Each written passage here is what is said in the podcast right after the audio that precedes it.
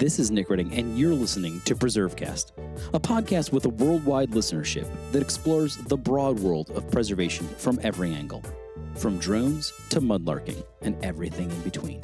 Now, let's get preserving.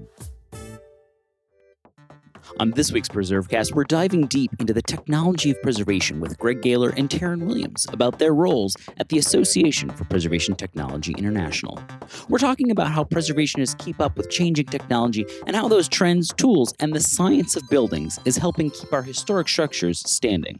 And we'll discuss how you can get involved and learn more about the science behind preservation. This is Nick Redding, and you're listening to PreserveCast. Today, we're excited to be talking with two folks. We have on two guests today Greg Galer and Taryn Williams. Greg and Taryn are both going to talk about their roles with uh, the Association for Preservation Technology, um, APT, and uh, we're going to be talking all about what APT and APTI and all these different things, how it all comes together, what it is that they do, and why you should know more about it. Um, Greg is the executive director of APT, and Taryn is the president of the board of APT um, and is also uh, an accomplished senior project manager at Simpson, Gumpertz, and Heger. Um, and we're going to be talking about what that is and, and how they both got into this line of work. Um, but before we get there, um, maybe we'll start there, which is uh, their path to preservation and to this organization. Um, so maybe we'll start with uh, Taryn. Um, tell us a little bit about yourself. Where did you grow up, and uh, what was your first job in the field? What what sparked all this interest, and how'd you get into it? Yeah, thanks, Nick. I grew up in upstate New York, just north of Albany, and I went to school at Cornell University for both my undergraduate program in civil engineering and my graduate program also in civil engineering. And the way I got into preservation was I had a summer internship in Princeton, New Jersey, in between undergrad and grad school. And I worked for an engineering company. And I would take the train to New York quite a bit uh, to do condition surveys of buildings owned by Columbia University they were masonry buildings. And as I was doing that work, I started to become interested in historic preservation, in older buildings, and in how we how we work with them. So after that internship, when I went back to grad school at Cornell, I signed up for a couple of courses in the architecture school in the Department of um, Planning and took a couple of preservation courses and really learned about preservation theory and um, some materials conservation methods. One of the, the highlights of that experience is that my professor um, in one of those preservation courses is now on my board of directors, which is absolutely delightful. And so, where was your first job in the field? So, after graduate school, uh, I moved to San Francisco to start my first job with a structural engineering firm doing earthquake engineering. And after a couple of years there, it was a great experience, but I wasn't doing a whole lot of preservation, which I was really interested in. And so I moved over to my current firm at Simpson Gumpertz and Heger and started working with an expert in the field who did a lot of preservation work. And she taught me everything I know about preservation practice. And so that was 2003, and I've been doing that work ever since. And so, uh, SGH Engineering, uh, say sort of jokingly, in the interest of full disclosure, we at Preservation Maryland, which powers PreserveCast, has had a long and, and really positive relationship with them. And uh, they're really one of the leaders in the field when it comes to preservation and saving buildings that others think are too far gone. Like that's sort of like I always sort of joke that that's like their thing. We bring them in when someone's like, "No, that can't be saved," and I'm like, "Well, SGH probably can figure it out." And so they have. We have saved things that have been damaged by floods, things that have been hit by cars, uh, you name it. Somehow they come up with some crazy strategy, um, and with the right amount of money, you can save almost anything. Isn't that right? That's right. Um, so uh, Greg is a, uh, a repeat here. We've had him on before, and actually, last time we talked to him, he was back in Boston, and we were talking about modernism. I think it was or defensive brutalism. Uh, we put him on the hot seat and made him defend the indefensible. Um, he's good at that. But um, so, but now he's he's got this great new gig. Not not even that new anymore, but uh, with APTI, the Association for Preservation Technology International, and we'll talk about what all that means. But um, Greg, remind people where you grew up and what was sort of your your path into this interesting world of preservation. Sure. Yeah, I was born in Boston, grew up in an adjacent suburb. Um, And actually, in hindsight, the seeds in my interest were planted way back in junior high, where I had a teacher that was really smart and said, Get your nose out of the textbook, go hop on your bikes. We didn't have licenses at that point, and go look at some stuff. So we took some field trips, but also I looked at some really interesting historic sites, including some old industrial sites. So that kind of got planted in the back of my head. But as an undergrad, I thought I wanted to major in physics math, and math. Um, and uh, that was fine until the five hour problem sets really kind of got to me. Uh, and uh, realizing that someone had figured out all those solutions hundreds of years before me. Uh, and I took a class with a guy named Pat Malone, who's since retired from Brown, but uh, a leader in the field of industrial history and industrial archaeology. And I took a class in the history of the built environment. Uh, and suddenly I realized that I could actually connect my interest in science and math with a long uh, standing his, uh, love of history. Um, and I ended up doing an undergraduate thesis on 19th century bridge building and its influence on early iron steel framing. Um, and I found that I could actually do work as a researcher. That uh, undergraduate thesis was actually used by state historic preservation offices throughout New England, and that was far more rewarding than uh, than problem sets that someone had figured out long before that. Um, so that was really I was bit by the bug then in actually getting out in the field and doing work. So my first job was actually as an undergraduate. I was paid to work with him to develop and complete a survey of historic resources in the Blackstone River Valley National Historic Corridor. It was one of the first national historic corridors. Um, so actually working with historic resources of all types out in the field uh, and doing, you know, background research on them and then doing some analysis of them. And then my first job out of college was coordinator of industrial history at the Valentine Museum in Richmond, Virginia, uh, where I collected a bunch of um, machinery. My, my focus was really industrial history and history of technology. And then before long, I was leading a project to convert a 19th century ironworks in Richmond to a new museum. So, um, two interesting and diverse paths into preservation, um, but APT brought you together. Uh, so APT is the the the common denominator here between both of you. So maybe since Greg's the executive director at APT, you could tell us what is APT? Well, there's the formal mission of APT, which is to advance appropriate traditional and new technologies to care for, protect, and promote the longevity of the built environment, environment and to cultivate the exchange of knowledge through the international community. But that's quite a mouthful, as many mission statements are. Um, I like to say we support the experts in both the historic and most current methods to take care of and assure the longevity of historic places. Taryn will have her own short summary, but uh, briefly, APT was formed in 1968, jointly between the US and Canada.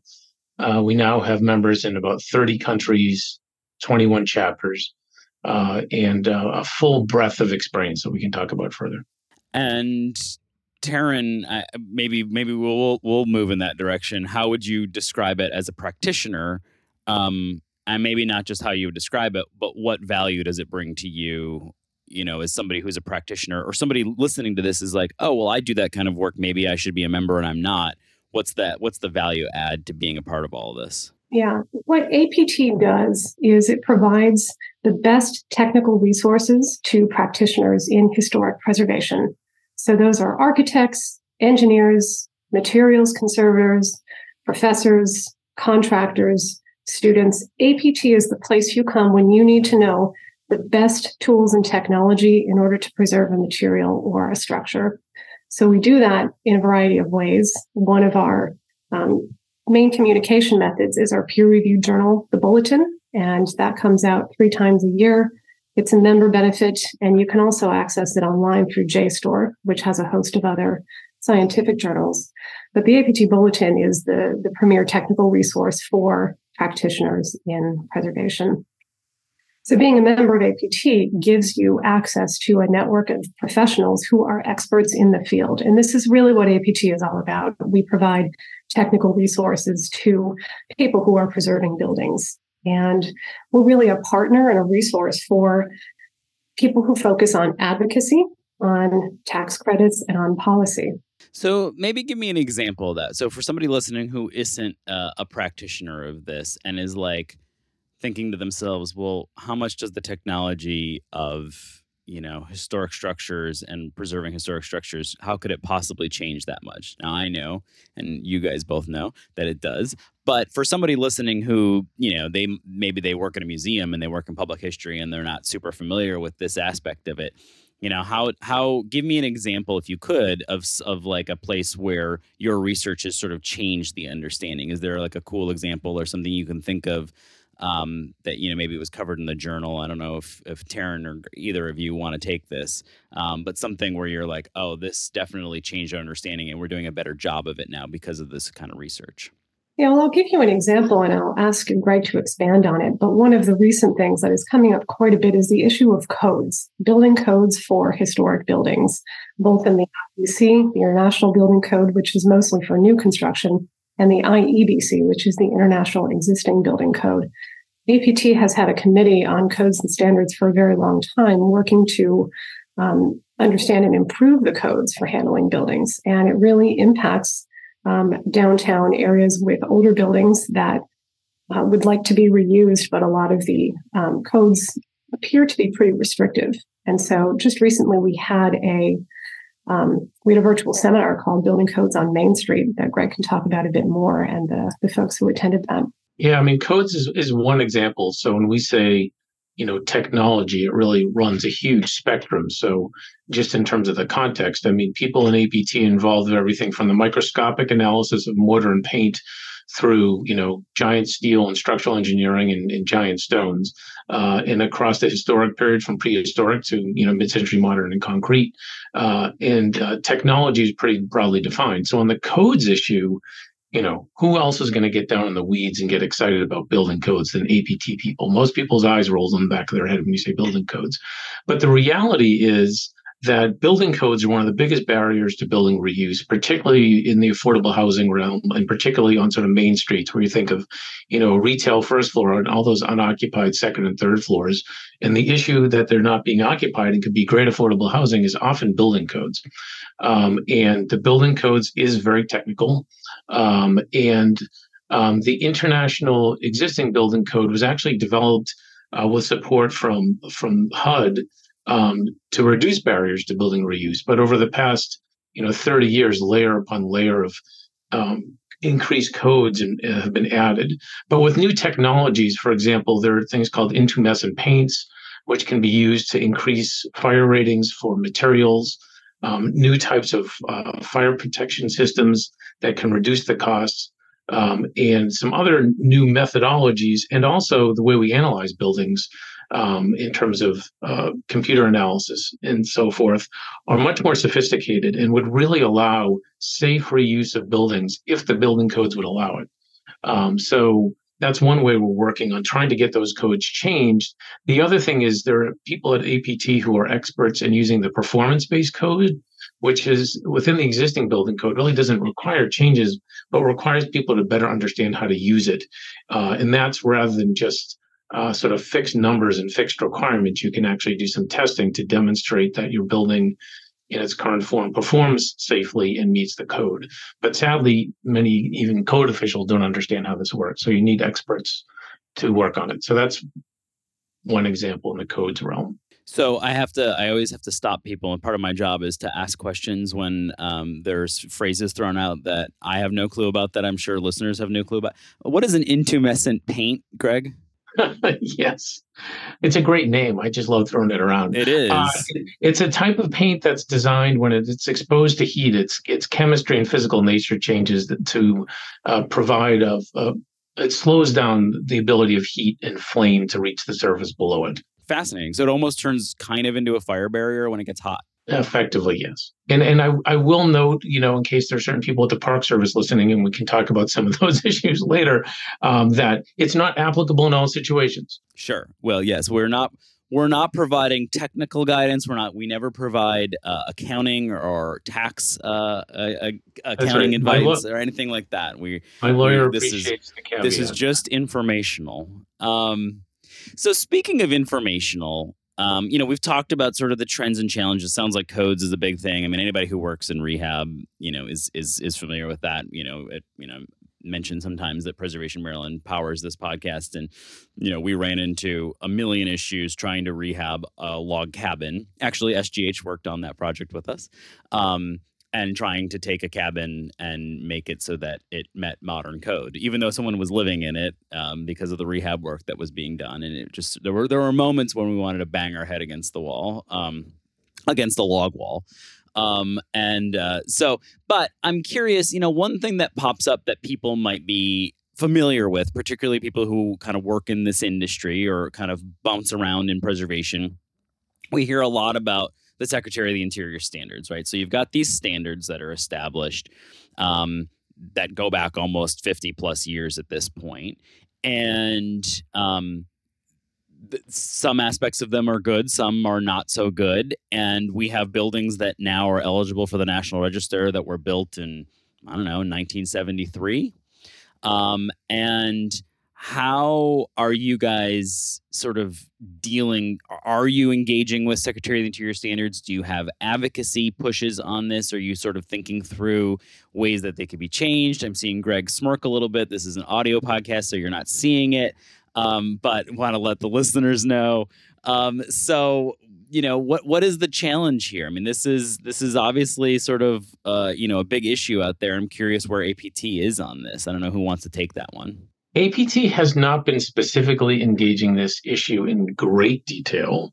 Um, I was smirking because you know you and I know you know Nick, you and I talk talk in other in, in full disclosure, we are connected through the preservation. Uh, the National Preservation Partners Network and talk on different levels on those kind of issues. Um, APT is not engaged on the on the Secretary of Standards too much. It is politically challenging, and there's you know two camps. There's the the code the standards are fine and it's all about interpretation camp and there's the yeah you say that but you still are giving us challenges interpreting the codes the way we think we need uh, the standards the way we need to camp um, I think for APT, where we see the challenge mostly with code specifically is in modern buildings. So, you know, it, you have to admit, I think anyone would admit that the codes didn't particularly anticipate mid century modern and concrete um, in some of the challenges with those repair and maintenance. Um, so, you know, I think in those types of buildings, there are APT members who are expert in those fields, and Taryn may want to speak to that and may have some specific examples where there are some challenges with the code, with the standards.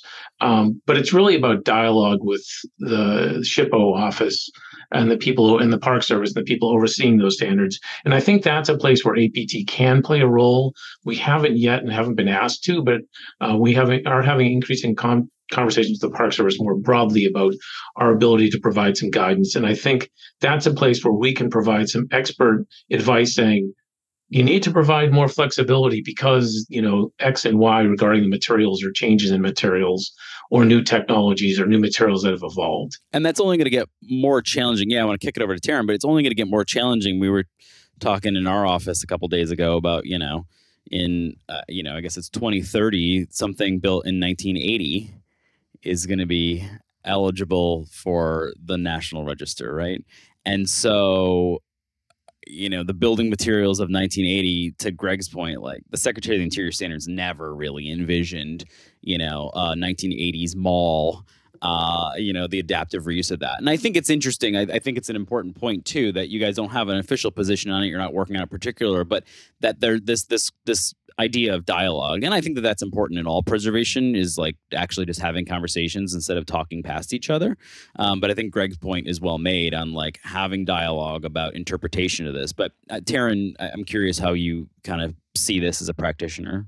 Yeah greg is correct that apt has historically not been involved in advocacy issues in general and we're just starting to become involved in um, advocating for certain issues on the federal level um, that have to do with preservation more broadly. So we have we've not yet engaged a lot in this conversation about the Secretary of Interior standards, but we're certainly aware of the conversation. And the first thing I'll say about the standards is that they are guidelines. They are not law. They are not code.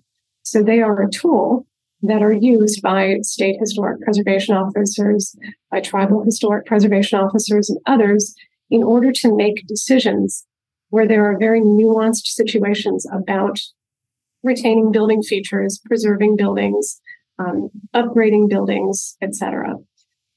So there is they're written broadly and there's a lot of room for interpretation.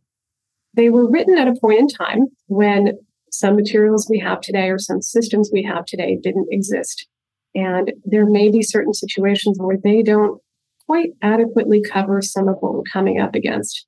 But I also think that's debatable. And I think about an example of, say, mid century modern or postmodern buildings with architectural systems that don't have great waterproofing systems. Um, I've looked at many of these, including in postmodern buildings that are now reaching age 50 and qualifying for historic status. And the the cladding systems don't involve a complete waterproofing system behind it, for example, or there are discontinuities in the waterproofing. When we talk about how to how to preserve these buildings in a way that respects their architectural integrity. The Secretary of Interior Standards prioritizes retaining historic fabric first and foremost, uh, but they also allow for choices of replacing it when need be. And these may be times when we need to replace materials in order to provide more durability to the building and provide an appearance that matches the architectural intent. So there are many kinds of criteria we can look at when making decisions about how to repair or upgrade buildings. It comes up a lot in mid-century and postmodern structures, particularly with roofing and cladding systems when it comes when it comes to waterproofing, as an example. And I I don't believe that the the standards are terribly restrictive in that, but it it requires interpretation that's probably different than what we're used to. So as you said, Nick, it requires a conversation between the authority having jurisdiction and the practitioner about the decisions they're making for the project. So, why don't we take a break here? And when we come back, we'll talk about a great place where you can have those conversations, which is when APT gets together annually. And um, we'll do that here on PreserveCast, talk about other ways you can get engaged with APT. Um, and we're talking with Greg Galer and Taryn Williams.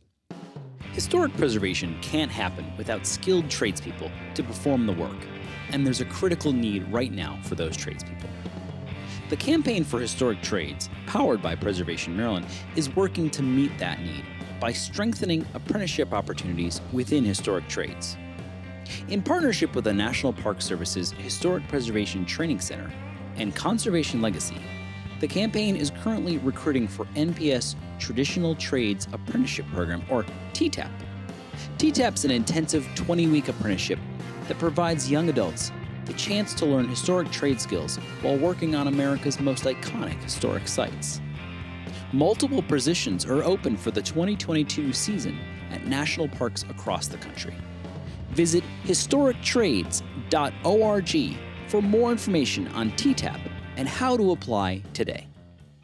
This is Nick Redding. You're listening to PreserveCast. We're excited to have you back. We're having a great conversation today with uh, two leaders in uh, the Association for Preservation Technology International. Greg Galer, their executive director, and Taryn Williams, um, the president of their board. Um, and before we took our break, we were talking about like having these dialogues, having conversations, ways in which APT is shaping the narrative, and and sort of doing research on different difficult issues when it comes to dealing with restoring and, and historic preservation of buildings from you know the 18th century or, or earlier uh, internationally to uh, the mid-century modern and, and postmodern. Um, and I, I sort of led uh, before we took the break with this idea that um, there's a great place where you can have all these conversations, and um, at, at the the risk of uh, being a little rude, you can nerd out with uh, your fellow uh, building scientist people and preservationists. Um, and Greg, where might that take place on a regular basis? Well, there, there's constantly places you can do it. We do regular webinars and all sorts of esoteric topics like linseed oil and plywood and building papers and paint. And one of my favorites was Scagliola. I bet you've never heard of that one, Nick. Scagliola?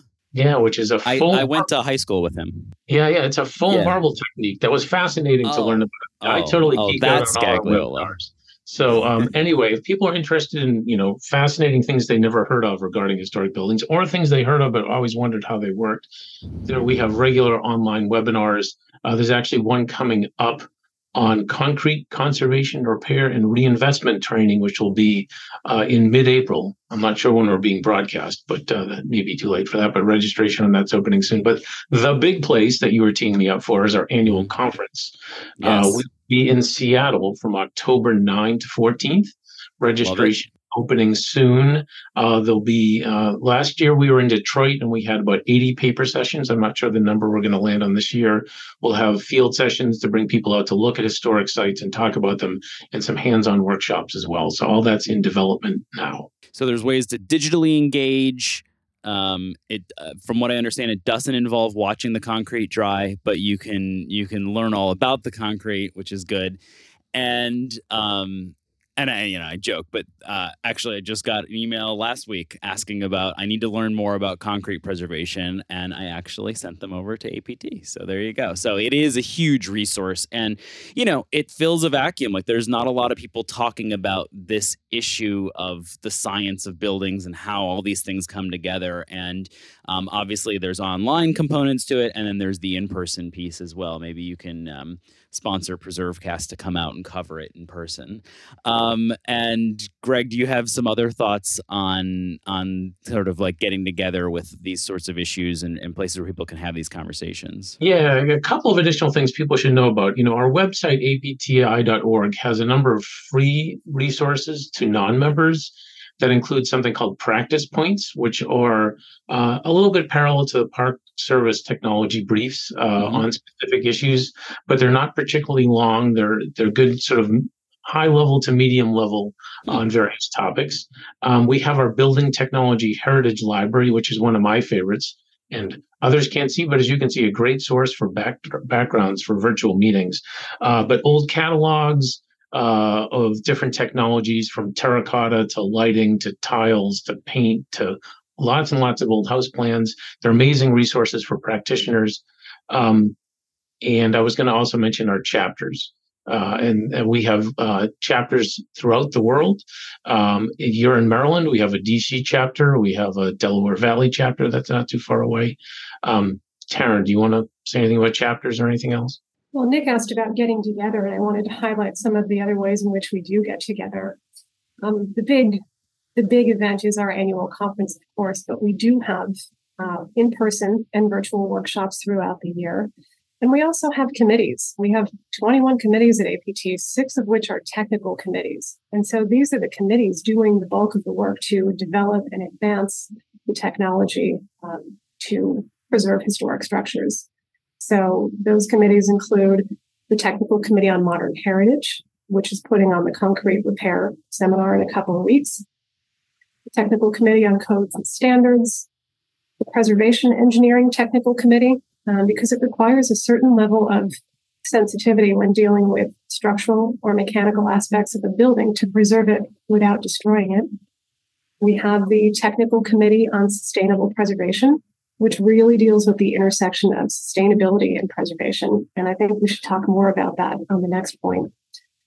Um, we have the Technical Committee on Materials, which puts on monthly webinars that are currently free to anyone about the things that Greg mentioned earlier, the linseed oil, you know, the plaster, the paints. Um, so you can really nerd out there.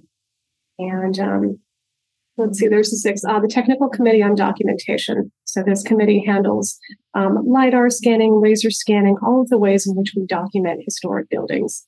So this is where the, the technological development and the forefront development really happens. Yeah, there are just like a ton of ways to get engaged. And we're going to put links in the show notes here so people can click on it. They can join APT. They can go and hang out with their local chapter. I know I'm always getting things about cool stuff and linseed oil and all these different things that are happening in the uh, in the Delmarva. Um, and um, and I and I joke about this, but you know, really, when it comes down to doing this work with these buildings, there's few other places where you can have these conversations. And if you have also just like a specific question about something, the chapters are a great place to kind of engage with that or find a, an expert who can help you in your region as well. Um, I guess maybe question kind of like, what are you guys working on next? Like, where where are you headed? I don't know if Taryn wants to take that one. Like, sort of the big things that are happening. Yeah, one thing I'll mention coming back to um, an earlier topic is the intersection of sustainability and preservation, which is something that we in APT understand very well as an inherent um, you know, partnership and overlap. The most sustainable building, the greenest building, is the one that's already there. So when we're considering options between um, tearing down an existing building and building a new one that might have a great LEED rating versus um, preserving an existing one and looking at those two options, um, many times the, the preservation will um, result in you know lower carbon footprint, uh, lower energy expenditure, et cetera. And so there are people outside of the preservation space who don't think of these things together. But it's what the work of our technical committee on sustainable preservation involves. And you know, right now, as an example, we're partnering with GBC Italia, which is the Italian Green Building Council equivalent of the US GBC, the Green Building Council.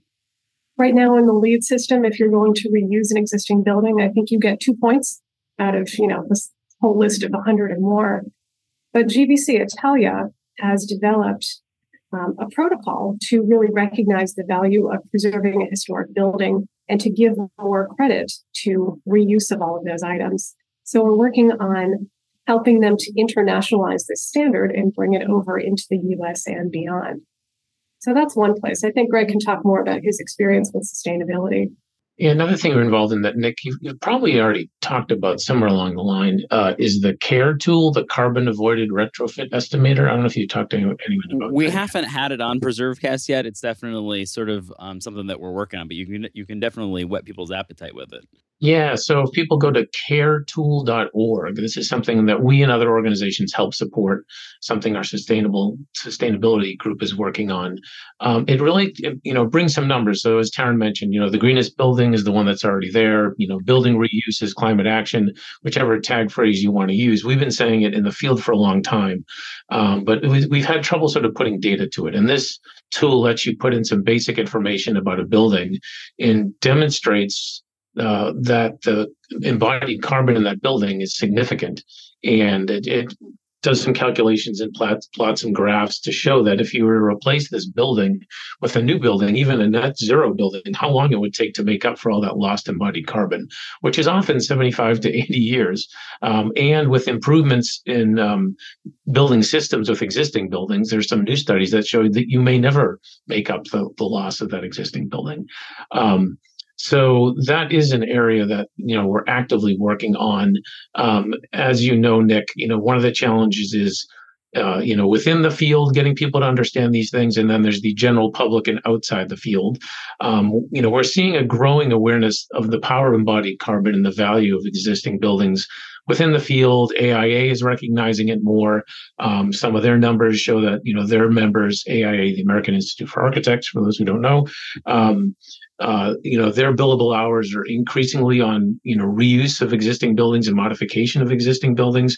So within the design field it's starting to be recognized but it's the general public challenge that we need to work on. Um, i hate to slam anyone publicly but i will. But if i hear another Andersen window ad saying that you should replace all your windows and it's going to save all the energy that you're, you're, wasting because your old building's old i'm going to scream. Um, and, they're actually you know, the sponsor of today's episode. No i'm just kidding. Well just kidding. you know there you go. Um, i'm kidding know, kidding. You know, but but but as a preservation field, you know, we're collectively working on sort of better messaging. Um, the other thing I'll say I'm working on is that relatively new executive director. I've been at APT a year is making us less of a hidden gem. Uh, when I go to talk to some of my co- former colleagues I worked with in Boston that are working with historic buildings every day, they don't necessarily know about APT. Typically, because they hire someone like Simpson, Gumpertz, and Heger, they hire SGH to do the work, and the people at SGH, like Taryn, get all the information from APT. But we need more people involved in preservation to know that we are, you know, a critical resource that underlies the whole field. Right, and I think there's, uh, I'll I'll admit my confusion on it is that I always thought APTI meant that it was just like an international thing, and it's not it's it's it's one thing it covers the united states but it also covers other places but when you hear apti it does not mean it's an international group. It, it is it is ours and and others as well. Is that right? Well let me clarify that for you nick. I'm glad you brought that up. Um, and in fact this is something we've been talking about at the board in recent years because there has been that confusion. So the name of the organization is the association for preservation technology international and when the organization was founded between American and Canadian members, they chose the abbreviation as APT. or APT International. Um, nowadays, you know, so it's the same thing. Nowadays, um, now that we have many chapters, we will use the APTI abbreviation to distinguish uh, chapters from the parent organization, which are all separate organizations affiliated with APT International, or to emphasize the international nature of our work because when we started, it was a joint American Canadian organization. And now we have a variety of international chapters, um, including Latin American and Caribbean, Europe, and South Asia. Um, so we also have Australasia. So we've been all over the place for quite a long time. So APT and APTI are the same organization. It's it's a good it's a good clarification. Well, as we kind of come to a clear a, uh, a conclusion here, rather, um, we normally we've asked what you guys are working on next. We've talked about ways to engage. We've learned a little bit about the organization and about both about you. And now we ask Greg knows this. He's been on before. We ask your favorite historic place or site. We asked Greg that before, so we can't ask him the same one. So maybe we'll say what was the most recent historic place, not your house, but the most recent historic place that you visited purposefully. Oh, that's not fair. I prepared an answer because I don't remember what you I. Prepa- well, if you prepared an answer, by all means, I, I don't mean I to get in the way of Pe- this. People who know me well know I hate the "What is your favorite?" question. Yeah, that's um, why we ask it. Me, if people ask me what's my favorite pizza, I say, well, it depends. So I don't know what I told you last time, and if you ask me the question ten times, I'll probably give you ten different answers. So I love it. Today, today my favorite historic place is the Boston Public Library built in 1895, McKim, Mead, and White. And part of the reason I mention it today is because it does it does have a nerdy, esoteric APT related aspect, which is it is full of gorgeous Guastavino vaults.